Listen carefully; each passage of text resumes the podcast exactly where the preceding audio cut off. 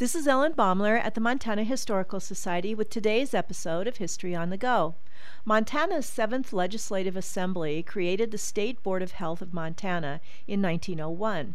Its purpose was to care for the sanitary interests of the people and investigate the relationship of diseases to public habits and localities. Sanitary conditions were in fact deplorable.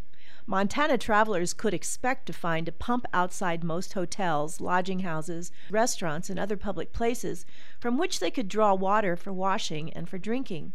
Passers by also used these public water sources. You could find a cup to share with fellow travelers and a common roller type towel that was full of germs.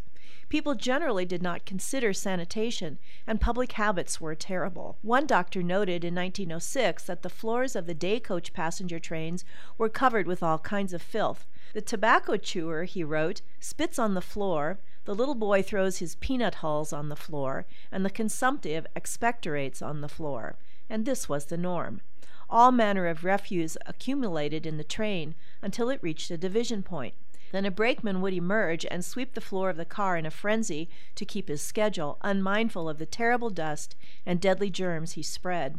Passengers had to breathe this horrible air. A handkerchief over the mouth was hardly protection.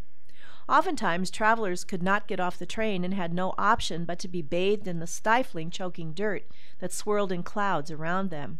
Tuberculosis, smallpox, typhoid, and other diseases were thus spread on public transportation. By 1913, the Board of Health had begun to closely monitor public places and implement rules that finally made people safer. This is Ellen Baumler at the Montana Historical Society. Visit us, become a member, and show your love for Montana's heritage.